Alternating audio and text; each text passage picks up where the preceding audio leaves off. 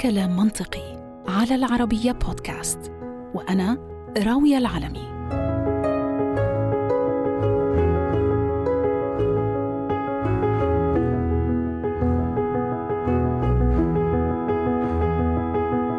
ستموت في العشرين.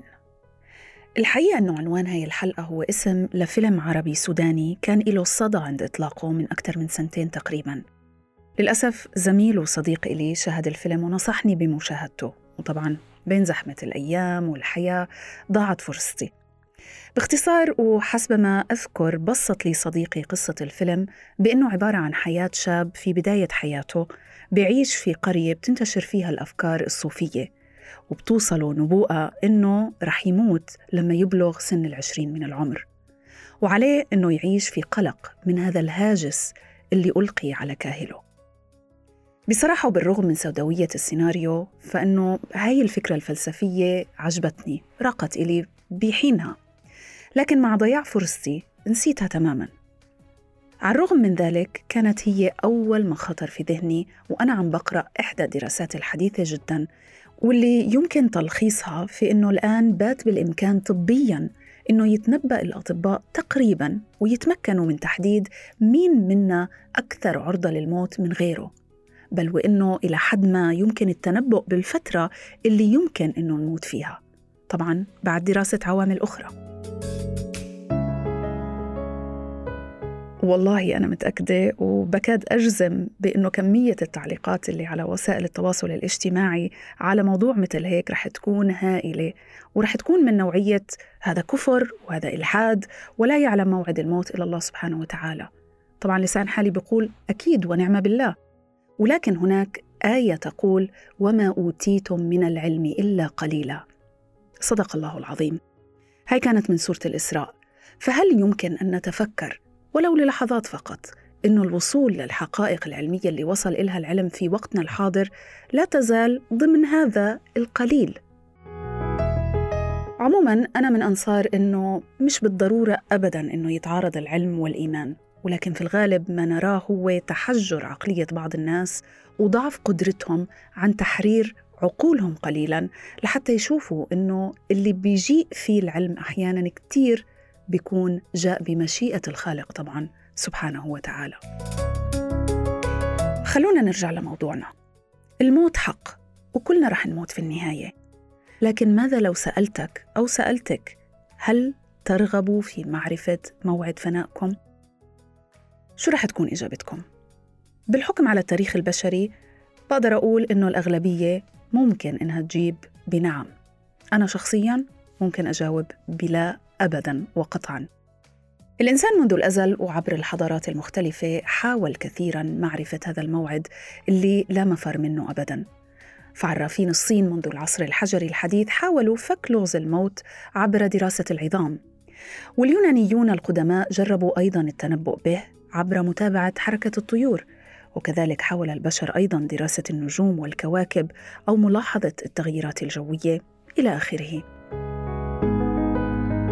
ظلت هاي المحاولات البائسة قائمة لغاية تقريبا القرن السابع عشر بحيث أصبح فن التنبؤ علميا نوعا ما بمساعدة علم الرياضيات والاحتمالات وجاء عالم الرياضيات الفرنسي الشهير إبراهام دو موافر وقام بحساب موعد موته هو بمعادلته الشهيرة اللي بتحمل اسمه.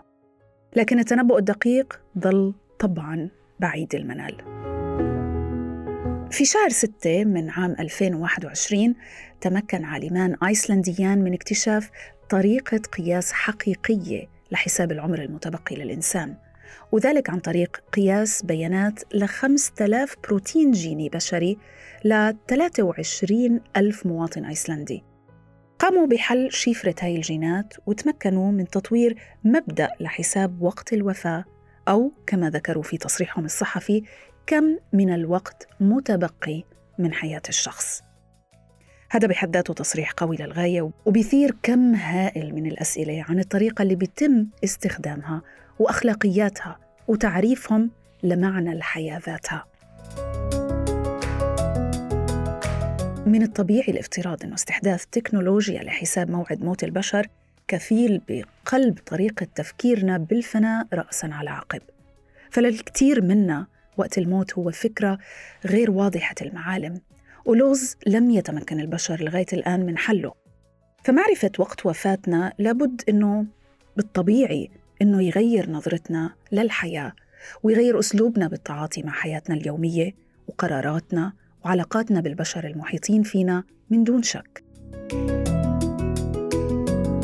الاكتشاف العلمي هذا بيعود لكل من كاري ستيفانسون وثورجبورغ إريكس دوتير اللي اكتشفوا نوع بروتين جيني معين في الحمض النووي للبشر مرتبط بكل مسببات الموت العالم إريكس دوتير بيدعي أنه بمقدورهم قياس خصائص هذا البروتين من جراء فحص دم لمرة واحدة فقط بحيث بيتمكنوا من دراسة بلازما الدم واللي بتبدو لإلهم كساعة رملية بتفحص الزمن الباقي لصاحب العينة.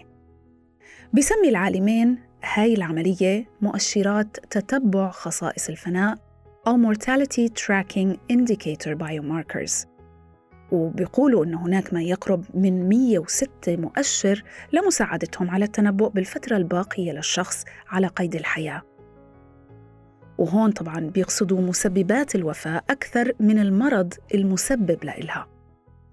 طبعا بضل الإنجاز الأكبر للعالمين هو الحجم يعني الممارسة اللي اكتشفوها قادرة على قياس الآلاف من البروتينات البشرية بدفعة واحدة وفي ذات الوقت.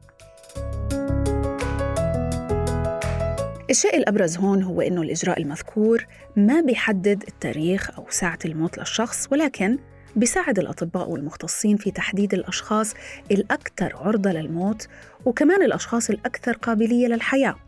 مثلاً لو تم اختيار 10,000 عينة دفعة واحدة هذا الإجراء أو هذا الفحص رح يزود الأطباء بالخمسة بالمية يعني ال 500 شخص الأكثر عرضة للموت والخمسة بالمية الآخرين أو ال 500 شخص الأكثر قدرة أو صحة وقدرة على الحياة. فقط عن طريق سحب عينة دم ولمرة واحدة فقط.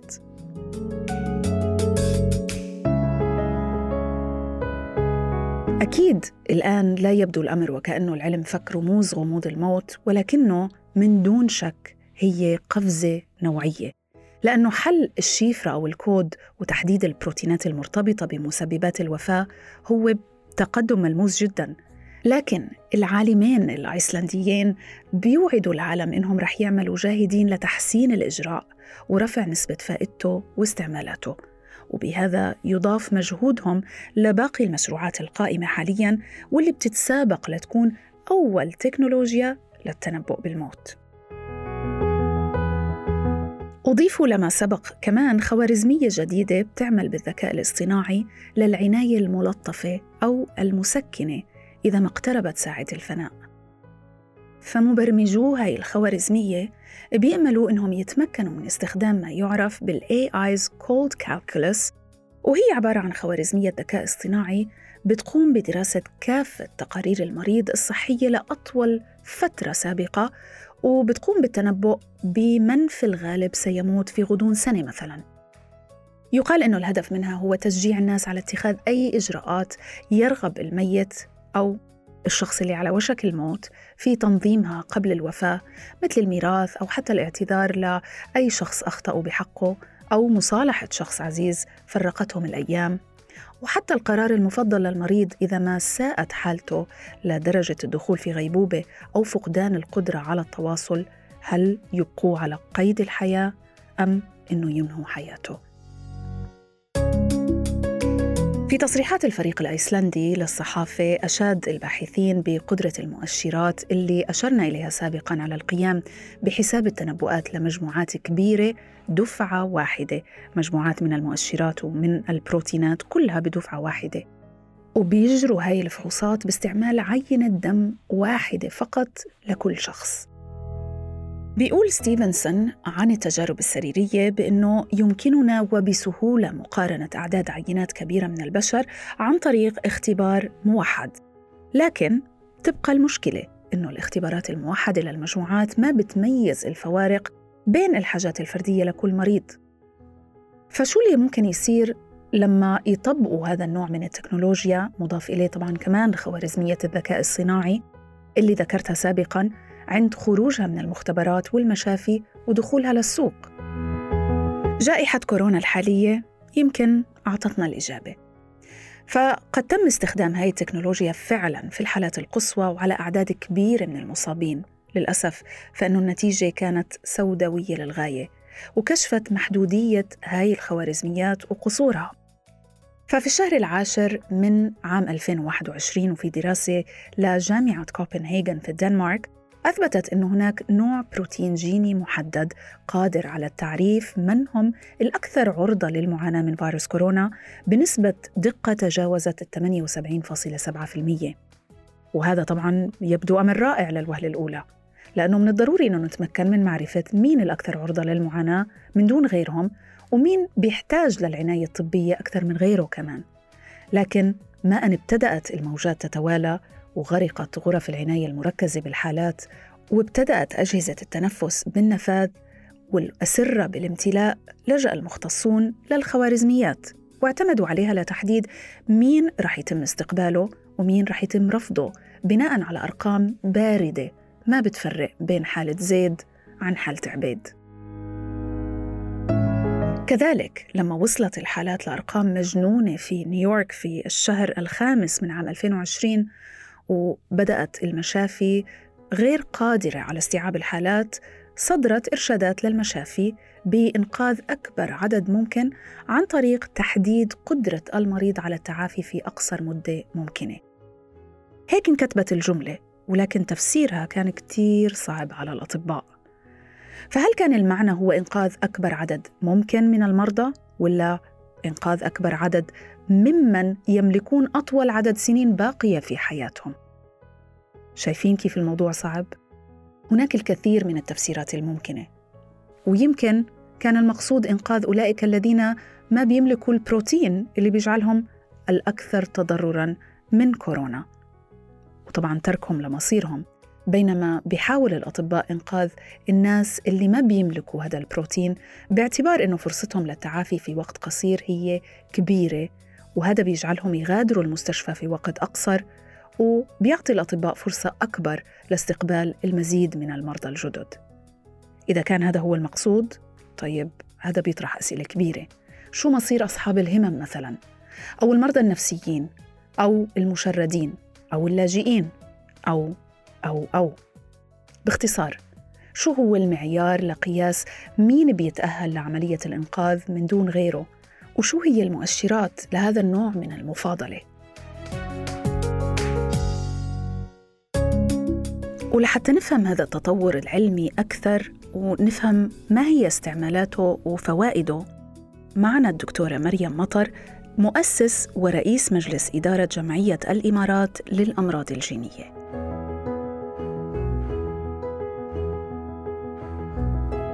أهلا وسهلا فيكي دكتورة مريم معنا في كلام منطقي على العربية بودكاست. دكتورة آه، يعني من خلال هذه الدراسات طبعا آه، ما قدروا بالفعل أنهم يفكوا رموز آه، وغموض الموت لأنه علم الموت عند الله وحده سبحانه وتعالى ولكن قدروا أنهم يعملوا تقدم هائل وملموس عن طريق فك الشيفرة أو الكود وتحديد بروتينات معينة مرتبطة بمسببات الموت. ممكن تعطينا فكرة مبسطة يعني لحتى نقدر نفهم علميا كيف قدروا يتوصلوا لهاي النتيجة. آه، أول شيء خلونا نسير إلى بدايات بسيطة معلومات أساسية عن هذه المؤشرات الحيوية. آه، يعني مو من بعيد عادة لما أي مريض يصير للطبيب وخاصة للناس اللي عندهم فشل في الأعضاء الحيوية مثل الكبد والكلية. وسلام قولا من رب رحيم إذا صار عندهم نوع معين من السرطان الطبيب عادة يقول عندك ثلاث إلى ست شهور. وهذا مو بأنه الطبيب يعني ينجم منجم أنه يقول كم بيعيش ولكن بناء على مؤشرات حيوية إحنا نقدر ببساطة نستدل منها أن هذه المؤشرات الجسم يقدر يتأقلم مع هذا الارتفاع الحاد على سبيل المثال في اليوريا. أو آه، اللي عندهم فشل في الكلية أن الجسم يقدر يتحمل لهذا المعدل بناء على التجارب التراكمية بالنسبة للخبرات اللي توارثوها في من خلال المدارس الطبية في العالم. ومع تقدم العلم صار عندنا اليوم تصور أوضح وعلى مستوى أعلى. اليوم رحنا على المستوى الخلوي وصلنا إلى المستوى الجيني اللي من خلاله نعرف إمكانية الخلية بالذات من حيث كفاءتها في تكوين المركب الأساسي في كل العمليات الحيوية اللي هو البروتين. فبالتالي مجرد هذا التقييم على كفاءة الخلية لتكوين هذا البروتين اللي يعتبر الجزء الأساسي سواء كان هرمون ولا كان مادة مركبة ولا كان آه، أي نوع من الموصلات العصبية كلها تنبني على هذا المركب الأساسي اللي هو تكوين البروتين. ومن هني جد هذا التقدم بالعلم أن إحنا صار عندنا دقة أكبر بإمكانية التعرف على مدى كفاءة عمل الخلية من حيث تكوين هذه المادة الأساسية وبالتالي بتساعد الجسم على القيام بالعملية الأيضية في الوقت المناسب والنسبة المناسبة. طب وهي المؤشرات الحيوية أو على الأقل هذه البروتينات اللي بيتم فحصها وبناء عليها آه، بيتم التنبؤ بكم سنين أو فترة باقي من عمرنا. هو شيء متغير مزبوط يعني آه، مثلا آه، في حال إنه الشخص في عنده أمراض مزمنة بتكون بمستوى معين هاي البروتينات. وفي حال إنه أحدث تغيير كبير في أسلوب حياته فبالتالي تحسنت هاي المؤشرات فبتغير. فهذا بيعني بإنه حتى المدة يعني مدة قد إيه باقي له في حياته برضه شيء متغير. أكيد تماما. وهذا الجميل جدا في هذا العلم. علم فوق الجينات اللي يدرس العلاقة بين العوامل البيئية أو الخارجيه والمكون الجيني. وإحنا لما نتكلم عن المكون الجيني نرد مرة ثانية إلى الجزء الأساسي من كل العمليات الأيضية هو البروتين. ومثل ما قلتي بالضبط الغالية أن هذه التغيرات لها آه، تجاوب تغيري كذلك على مستوى الخلية. أعطيك مثال عشان نبسط على اللي يسمعنا واللي بيشوفنا. على سبيل المثال اليوم الإنسان المدخن اللي يدخن جيجاره ولا اللي يشرب الشيشة في اليوم عندنا آه، فحص حيوي نعمله على كفاءة الرئة. وكفاءة الرئة لها مؤشرات معينة بالنسبة لنسبة الأكسجين نسبة ثاني أكسيد الكربون تمدد الحويصلات الهوائية اللي موجودة في الرئة. فبالتالي أنا اليوم لما يجيني التقرير أن في هذا التقرير لشخص عنده هذه المؤشرات الحيوية بالنسب التالية. مجرد ما أنا أشوف كطبيبة هذا الجانب أقول ترى هذه الرئة رئة تعبانة ما بتقدر تكمل أكثر من 10 إلى 15 سنة. بناء على هذه المؤشرات اللي تدلي أن الرئة بدأت تتعب. أما إذا جبنا فحص ثاني لإنسان مدخن ولا إنسان ترك التدخين وشفنا المؤشرات بعلامات مختلفة نقول هذه الرئة رئة تقدر تكمل إن شاء الله عقب عمر طويل إلى 40 أو 50 سنة. فبالتالي هي مؤشرات حيوية تتأثر بشكل كبير بهذه العوامل اللي كذلك تأثر على تكوين البروتين. يعني اليوم أنا بركز على موضوع اللبنة الأساسية لكل العمليات الأيضية في جسم الإنسان اللي هو البروتين واللي من خلاله إحنا ندرس هذه المؤشرات. طب من خلال فحص هاي البروتينات ما مدى دقة التنبؤ؟ الدراسة اللي إحنا عملنا بنتحدث عنها في حلقتنا اليوم آه، الدراسة اللي قام فيها العالمين من أيسلندا آه، بتحكي عن انه يعني ما بيقدروا يحددوا اليوم أو الساعة طبعا اللي ممكن تحصل فيها الوفاة ولكن بصورة تقريبية ما مدى دقة مثل هذا التنبؤ دكتورة من خلال هاي الفحوصات؟ أكيد خاصة هاي الفحوصات والدراسة هذه بالأخص مثل ما هو معروف الغالية عندنا في كل آه، خلية في جسمنا في كروموسومات. هي عبارة عن 46 كروموسوم. ناخذ 23 من أمنا و23 من أبونا. ونهاية هذا الكروموسوم في جزء اسمه telomeres في نهايته وأنت بكرامة مثل آه، خيط الحذاء. بالضبط. في نهايته في هذا البلاستيك. وهذه نهاية الخيط نفسها موجودة في نهاية الكروموسوم. وكل ما الخلية تنقسم. هذا التلوميرز يبدأ يصغر يصغر لين ما ينتهي. تموت هذه الخلية ويوقف نشاطها. فبالتالي اليوم مع التقدم العلمي صار عندنا إمكانية بدراسة دقيقة جدا لمؤشر وطول هذا ال telomeres اللي بيعطينا بشكل أوضح العمر البيولوجي لهذه الخلية وكم ممكن تعمر. إضافة إلى مؤشر ثاني اللي هو جهاز الطاقة في هذه الخلية نفسها عبارة عن جهاز اسمه الميتوكوندريا. هذا الجهاز هو مسؤول عن توليد الطاقة وكل ما عد زاد عدد هذه الأجهزة في الخلية الواحدة وزاد نشاط هذا الجهاز في كل في كل جهاز من هذه الأجهزة الموجودة في الخلية فبالتالي نعرف أن هذه الخلية عندها كفاءة عالية على الاستمرار بالانقسام وعلى أداء وظيفتها بكفاءة عالية. ومع تقدم العلم هذا المؤشر قام يزيد دقة من حيث العمر البيولوجي ومن حيث كفاءة الخلية. فبالتالي هذه المؤشرات دقيقة جدا وتساعدنا بشكل كبير في تقييم الحالة المرضية وفي نفس الوقت نشوفها من جانب إيجابي كبير.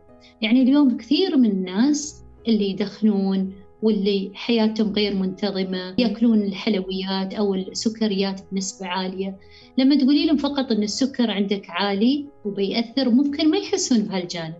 بس لما تعطيهم هذا المؤشر تقولي له على فكرة ترى هذا المؤشر يبين أن عمرك البيولوجي عمر الخلية حتى لو أنت عمرك 40 ولكن حليل الخلية تعبت وكبرت في العمر عمرها 50 سنة. مم. وإذا هذه الخلية ماتت الأعضاء الحيوية عندك بتموت وما بيكون لها قابلية أن تساعد جسمك على الاستمرار بالحياة كإنسان سليم. فبالتالي هذه المؤشرات كل ما زادت دقتها مكنت الجهاز الطبي والأطباء أنهم يقدمون الخدمة مبكرا قبل حتى إصابة هذا العضو بالعلة. فبالتالي يطلع مفهوم الوقاية واللي نتمنى الأجهزة والأنظمة الصحية تغير توجهها اليوم الغالية كل الأنظمة الصحية في العالم مبنية على علاج المرض. م. يعني الإنسان يمرض بعدين إيه المستشفى ولا العيادة؟ م. إن إحنا نعالجه. ولكن مع التغيرات الطيبة الحين صار أيوة صار اهتمام أكبر لمفهوم الرعاية الصحية الأولية وطبيب الأسرة. يا هذا المؤشر اللي يساعدني أنا كطبيبة أسرة أني أساعد الأسرة هذه الوقاية من هذا المرض حتى قبل ما يصابون بأي علة أو آه لا سمح الله تدهور في العضو الحيوي هذا. طب دكتورة حابة أرجع على نقطة العمر البيولوجي للخلية. ذكرتي بأنه يعني ممكن جدا أنه شخص يكون عمره 40 سنة ولكن خلايا بعض يعني عضو من أعضاء جسمه اللي هو فيه المشكلة أو فيه مرض بيكون عمرها أكبر من هيك بكتير وقدرت قدروا أنهم يحددوا أو يقيسوا كم باقي في عمر هاي الخلية.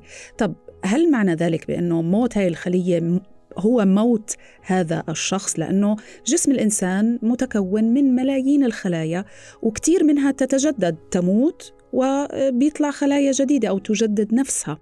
فبالتالي هل نعم. معنى معنى ذلك إنه آه، عمر خليتي آه، أو بعض الخلايا في جسمي أكبر بكثير من عمري ووضعهم الصحي سيء؟ معنى ذلك إنه هذا رح يقود لوفاتي أنا كلي ككل بكل ملايين الخلايا اللي موجودة في جسمي. سؤال جدا مهم. أرد أركز ونعيد نفس الكلام اللي قلتيه في البداية. إحنا ما نتكلم عن العمر الزمني. الأعمار بيد الله سبحانه وتعالى. ونعم بالله. إحنا نتكلم عن العمر البيولوجي اللي يعطيني أنا كل الصلاحية كطبيبة. أقول ترى هذه الخلية عجوزة ولا هذه الخلية شابة وعندها إمكانية. مهما كان التدهور على المستوى الخلوي هذا ما يعطيك دليل كبير على موت الشخص. عشان الموت مرتبط بالروح. والروح أمرها عند الله سبحانه وتعالى. نعم. إحنا نتكلم بشكل بسيط ومحدد بالنسبة للعمر البيولوجي وكفاءة وظائف الخلية بشكل وتحديد تام يعني عشان ما يكون في أي تضارب في فهمنا أو غلط في آه، توصيل المعلومة. طيب هذا بيقودني إذا لأنه كيف ممكن نستفيد من آه، فحوصات مثل هيك؟ تحدد لنا آه، كم باقي في عمرنا من ناحية خل... خليوية خلينا نقول يعني كم باقي في عمر خلايانا؟ هل فقط ب... بهذا المجال أم أنه في لها استخدامات أخرى؟ يعني هذا النوع من الفحص له استخدامات أخرى مفيدة أيضا. أكيد له استخدامات أخرى مفيدة جدا جدا. يعني قبل أنت لما تقولين حق شخص العب رياضة رياضة زينة بت بت بتحافظ على نسبة السكر صحتك وقلبك بيكون زين. كان هذا الإحساس ممكن يتراود له ويحس فيه عقب ست شهور عقب ثلاثة شهور. ولكن اليوم إذا أنت عندك هذا الفحص قبل ما يبدأ الشخص أي نوع من تغيير في نمط الحياة وتقولي له عقب ثمانية أسابيع أو عقب شهرين تعال نعيد هذا الفحص. لما يشوف هذا التغيير الكبير اللي صار على مستوى كفاءة الخلية هاي رقم واحد. رقم اثنين اليوم عندنا واحدة من الاضطرابات المنتشرة وأنا أتكلم عن دول الخليج بشكل خاص. في من الاضطرابات المنتشرة عندنا اللي هو تكيس المبايض عند الفتيات. يعني البنية تكون في مقتبل العمر وشابة عنده صعوبة في تكوين الأسرة عنده خربطة في الدورة الشهرية أمور كثيرة تترتب عليها. اليوم من خلال هذه الفحوصات قدرنا أن إحنا نقنع كثير من الفتيات أن أنت مجرد ما بتنظمين حياتك من خلال اللياقة رفع اللياقة البدنية تعدلين النوم عندك الهرمونات عندك بتعتدل حتى وظائف الخلية بتعتدل. من خلال هذه المؤشرات اللي إحنا نعملها. إضافة إلى نقطة جدا مهمة بالنسبة لسن الأمل. اليوم كثير من الفتيات للأسف أنا أرد وأتكلم عن الخليج في عندنا أن المرأة تدخل سن الأمل مبكرا. في عمر مبكر يعني عادة إحنا متعودين على عمر الخمسين تسعة وأربعين المرأة تبدأ تدخل في مراحل الأولى لسن الأمل. ولكن حبيت كثير بس يعني بدي أعلق هيك تعليق بسيط ما بدي أقطعك. دكتورة أه، حبيت كثير تسميتك لهي المرحلة من عمر المرأة مرحلة انقطاع الطمث لأنه كنا زمان أه، طبعا بنسميها أه، سن اليأس وقديش هو نظرة سوداوية لشيء طبيعي وتطور طبيعي في جسم وحياة كل امرأة على وجه الأرض يعني. فشكرا أنك سميتيه سن الأمل وإن شاء الله يعني يكون هذا بيعطي أمل لكل السيدات بأنه إن شاء الله. إن شاء الله. وإحنا كلنا نسميه سن الأمل بإذن الله. فبالتالي الغالي تخيلي هذا النوع من الاضطراب اللي قام يأتي لدى الفتيات مبكرا. يعني في بنات عمرهم 40 سنة يبدون يدخلون سن الأمل. وأنت تتفاجئين تشوفين تسوين فحص الهرمونات عندهم كلها ملخبطه تخيلي اليوم واحدة من هذه المؤشرات إحنا ندرس فيها آه، التوازن اللي موجود في الميكروبيوم أو الكائنات الدقيقة اللي موجودة عندنا في الامعاء الغليظة نعم. اللي موجودة على بشرتنا اللي موجودة على الرموش لما نعمل فحص هذه المؤشرات بالنسبة لتوازن الميكروبيوم لدى هذه الفتيات ولدى هذه النساء اللي بدأوا ودخلوا سن الأمل مبكرا يكون عندهم عدم توازن واضح بالنسبة لنسبة البكتيريا إلى نسبة الفيروس إلى نسبة الفطريات مجرد ما نعيد هذا التوازن ما تتخيلين الغالية كيف تبدأ تتطور عندهم الحالة إلى شكل إيجابي بالنسبة للتوازن في الهرمونات الأنثوية اللي موجودة عندهم. واليوم هذا المؤشر تم استخدامه كذلك لعلاج الأطفال اللي تم تشخيصهم بوحدة من أطياف التوحد. يعني اليوم لا زالت ما عندنا التدخلات العلاجية القوية اللي ممكن الوالدين يشوفون تغيير على ابنهم.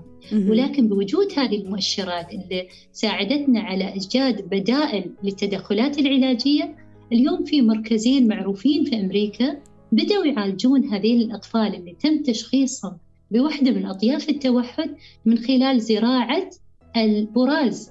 ياخذون هذه البكتيريا النافعة من مم. ما عندهم أي علامات أو علة لها علاقة بأطياف التوحد يعزلون البكتيريا هذه ويحطونها في كبسولات ويبدون يعطون الأطفال اللي تم تشخيصهم بوحدة من أطياف التوحد. بدأوا يشوفون تغيير جذري على الأطفال. من الشهر الرابع بدأوا مع بداية أول قرص للميكروبيوم هذه. فبالتالي هذا النوع من الفحوصات والمؤشرات خلونا نشوف نشوفه من جانب أفضل إنه بيساعدنا على تدخلات علاجية جديدة.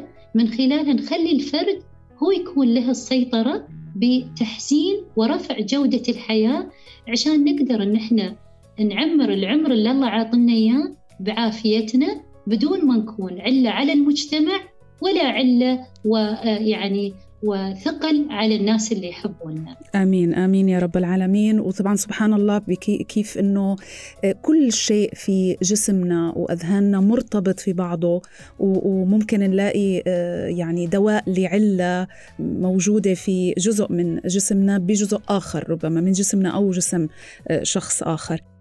حابة أحكي عن الجانب النفسي دكتورة لأنه يعني السؤال اللي طرحته أنا عنونت حلقتي ستموت في العشرين وهي بتبدأ بالحديث عن أه، هو قصة فيلم يعني ولكن في الحديث عن أه، شاب صغير في السن أه، أجته نبوءة بأنه هو سيموت في سن العشرين.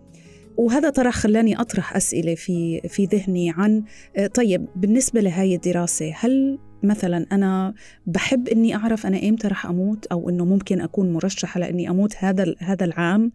من الناحية النفسية وقعها آه، كبير جدا ومهول. وما بعرف هل هل يمكن إنه آه، يتم استخدامها بطريقة بحيث إنها النتيجة في النهاية تكون شيء إيجابي وليس سلبي حتى نفسيا آه، على نفسية المريض اللي تم فحصه بهذه الطريقة. أتفق وياك تماما. لازم نشوفها من الناحية الإيجابية. وأرد وأركز. إن إحنا لما نتكلم عن العمر ما قاعدين نتكلم عن العمر الزمني. اللي له علاقة بالروح والروح أمرها بيد الله سبحانه وتعالى. ونعم إحنا بالله. نتكلم عن العمر البيولوجي بالنسبة لكفاءة الجسم باستمرار في زمن وفترة معينة محددة. طبعا هذا يأثر بشكل كبير على الجانب النفسي ولكن نشوفه من جانب إيجابي.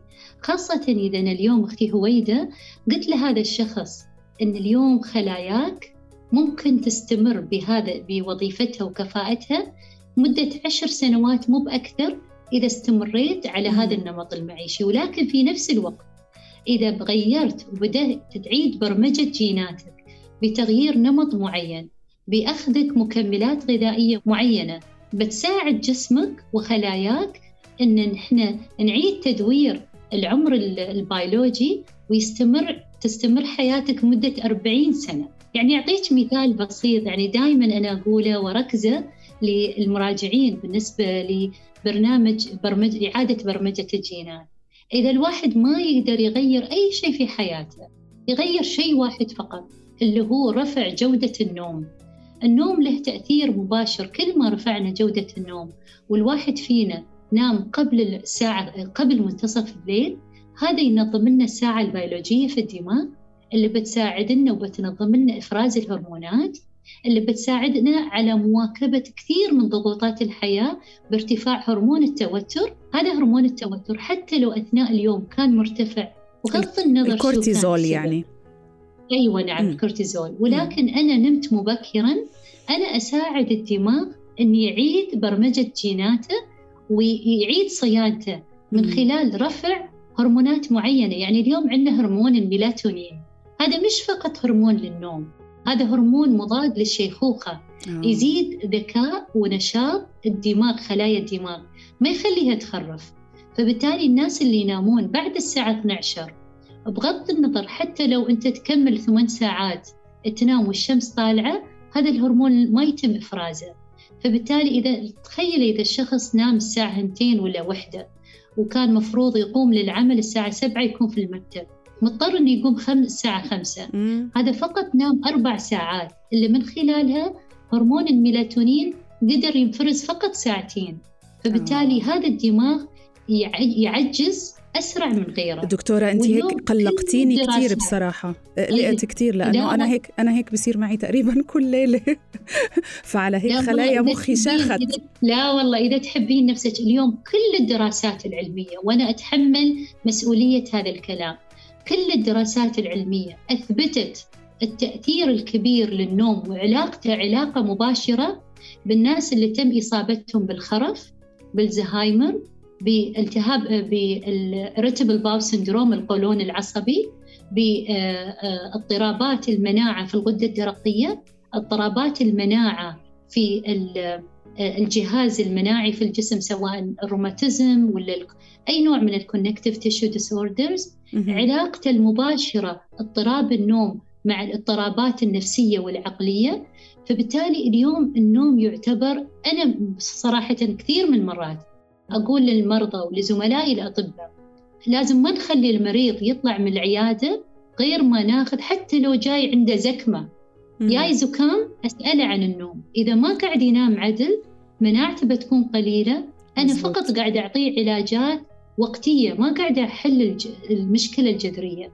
مجرد ما تعدلين النوم لدى البنية اللي عندها اضطراب في الدورة الشهرية بتتفاجئين كيف أن الدورة بدأت تنتظم عندها ونكمل على نفس الدواء. الناس اللي عندهم تم تشخيصهم بالاكتئاب الحاد أو الاضطرابات العقلية والاضطرابات النفسية. الأطباء النفسيين يأكدون الدور الكبير لرفع جودة النوم مع تحسن حالتهم العقلية والنفسية. فبالتالي هذه المؤشرات أثبتت لنا كل يوم ورا الثاني الناس اللي يرقدون آه، ويرفعون جودة النوم عندهم هذه المؤشرات تعتدل بشكل جدا طيب. وهذا نفسه يعطينا أمل كبير أن اليوم الله سبحانه وتعالى مكننا بأدوات تساعدنا على التحكم في حياتنا والتحكم في جيناتنا وإعادة برمجتها بغض النظر إذا أنا كنت وارثة طفرات جينية تزيد نسبة إصابتي بالسكر ولا الضغط؟ ولكن في نفس الوقت الله سبحانه وتعالى فتح علينا بالمعرفة أن عرفنا الأدوات اللي من خلالها نقدر إحنا نغلق كل هذه الطفرات الجينية نعم. اللي أنا ورثتها وما أخليها تفتح إلا بعد عمر طويل يمكن عقب ما أنا أتوفى. فبالتالي هي مؤشرات حيوية بتساعدنا على رفع جودة الحياة وبتساعدنا إن إحنا نشوف الناس اللي نحبهم فترة أطول وهم بيننا بعافيتهم وبصحتهم إن شاء الله. جميل جميل. موضوع النوم الحقيقة موضوع مهم جدا وإن شاء الله رح أخصص له حلقة آه، أخرى يعني في كلام منطقي. قبل ما ننهي دكتورة في آه، نقطة مهمة جدا. هل هاي الفحوصات اللي بنعملنا بنحكي عنها هي فحوصات ستاندرد آه، يعني دائما يتم عملها أم أنه فقط على الطلب ومن له الجرأة أيضا يكون عنده الشجاعة. مريض مثلا بيعاني من أي من أي مرض معين يكون في عنده الشجاعة يعمل هذا الفحص ويتلقى النتيجة بغض النظر عن قراره بعد هيك شو رح يعمل لحتى يحسن آه، من أسلوب حياته ومن حالته الصحية. أنا بيكون عندي الجرأة والقوة أني أنا أقول أن هذه المؤشرات الحيوية هذه المؤشرات مفروض تكون موجودة للجميع وهي مؤشرات حيوية موجودة ولكن للأسف ما نقدر نطلبها بشكل روتيني. أول شيء لأنها غالية الثمن كثير غالية. إضافة إلى أن اليوم مو بكل المختبرات والمراكز البحثية تقدر تعملها لعدد كبير من البشر. رقم ثلاثة أنها تحتاج فترة أطول أن إحنا نشمل عدد أكبر من الأفراد في هذه الدراسات. بالأخص أن إحنا نضمن نشمل كل الأصول الإنسانية. يعني اليوم واحدة من الأشياء اللي آه، كورونا ساعدتنا أن إحنا نقتنع اقتناع تام أن اليوم الأصول الإنسانية تلعب دور كبير بطريقة استجابتي سواء للمرض استجابتي لأي تدخل علاجي دوائي وكذلك تطور هذا المرض لدي. فبالتالي هذه المؤشرات محتاجة عدد أكبر من الناس يدخلونه مع أصول إنسانية مختلفة عشان نعرف كل مؤشر منهم خصوصيته بالنسبة لأصول إنسانية معينة موجودين من آسيا أو البيض الموجودين في أوروبا نعم. أو إخواننا الموجودين في أفريقيا عشان نضمن دقتها التامة ويكون في نوع من العدالة بالنسبة للمقارنة المعيارية الحقيقية اللي لها علاقة بالأصول الإنسانية الجينية. شكرا جزيلا لك دكتورة على كل هاي التوضيحات يعني آه، وهي المعلومات القيمة جدا. آه، بشكرك وإن شاء الله رح يكون في لنا لقاءات أخرى دائما على آه، كلام منطقي. إن شاء الله. ونقدر نبشر اللي يسمعنا واللي يشوفنا اليوم أن كل هذه الفحوصات والمؤشرات موجودة عندنا في دولة الإمارات العربية المتحدة. والجميل عندنا في دولة الإمارات أن إحنا دائما نحاول نوجد ونو ونستورد كل حديث يعنى برفع جودة الإنسان اللي موجود على أرض دولة الإمارات سواء كان إماراتي أو من المقيمين اللي لهم فضل كبير علينا بمساعدتنا في بناء وطن زايد. شكرا جزيلا لكم طبعا في الإمارات آه، على كل هذا الاهتمام بالإنسان بشكل عام. وبشكرك مرة أخرى آه، دكتورة وبتمنى لك كل التوفيق شكرا شكرا جزيلا غالي